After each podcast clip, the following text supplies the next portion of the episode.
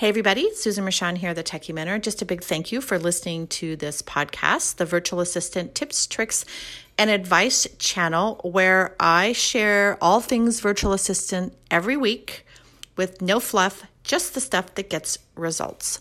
Hello, my friends, and welcome to this week's episode. Today's topic is scope creep. Now, you may have heard of this term or not, but no worries because I'm going to talk about what it is, how to avoid it, why you need it, and also tips around maybe having difficult conversations when it comes to scope creep. So let's start with what is scope creep? So scope creep is a project management term, which means um, the scope or whatever it is you're creating or delivering has changed from the original agreement. So this is why it's so important to have a signed contract when you are working with clients, because in that contract, it should state what you are doing for them. So there's different ways to approach this. It all depends on how you sell your services. So for instance, say you sell uh, your time. So I call these retainers. So you're just selling buckets of hours. And so maybe um, a client says, we want to do these things with these hours. Okay. So they say maybe they buy ten hours from you and they decide exactly what they're going to do with those ten hours. But then what happens is they come back to you and say, oh, well, could you add this? Or could you do this? Or in other words, they are expanding the scope that you originally agreed to for those ten hours that they purchased. And a lot of times what happens is people go, oh yeah, I'll just throw that in, or I'll just go ahead and do that because it'll take ten minutes. But the problem is, is A, you're setting expectation, and B, you end up losing money because the scope is creeping, which means it's getting larger. And a lot of times it's not big changes, it's small changes that happen over time. And when you stop and look at how much time you are actually giving away because of scope creep, it's going to be eye-opening.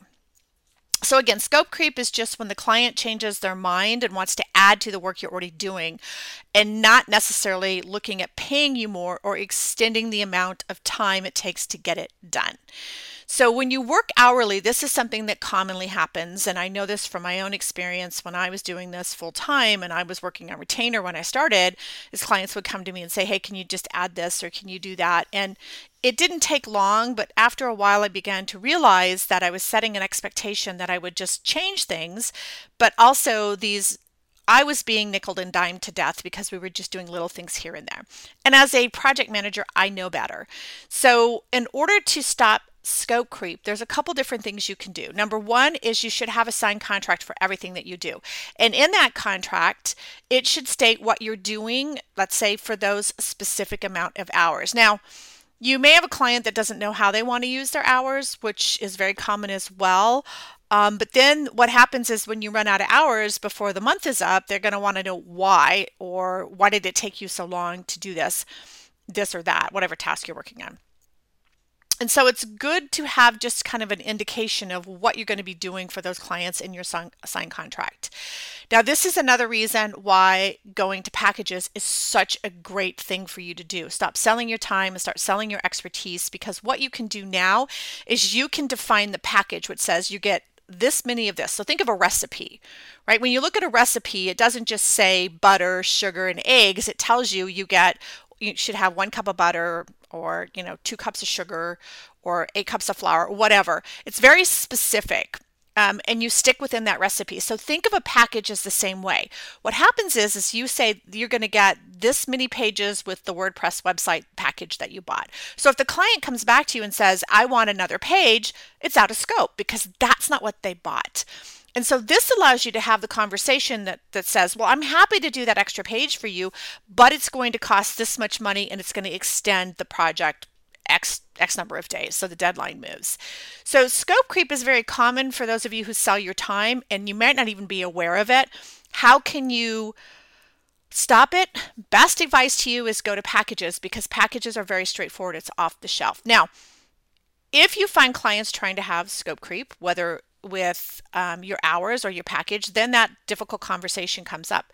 You know, you have to just be honest and say, this is not in scope. This is not what you bought. This is going to change the package, the timeline, the cost, and you're protecting yourself, because if you're, you know, batching your work, or you have a specific calendar you work by, when you start to add to your work, it starts to increase your work time.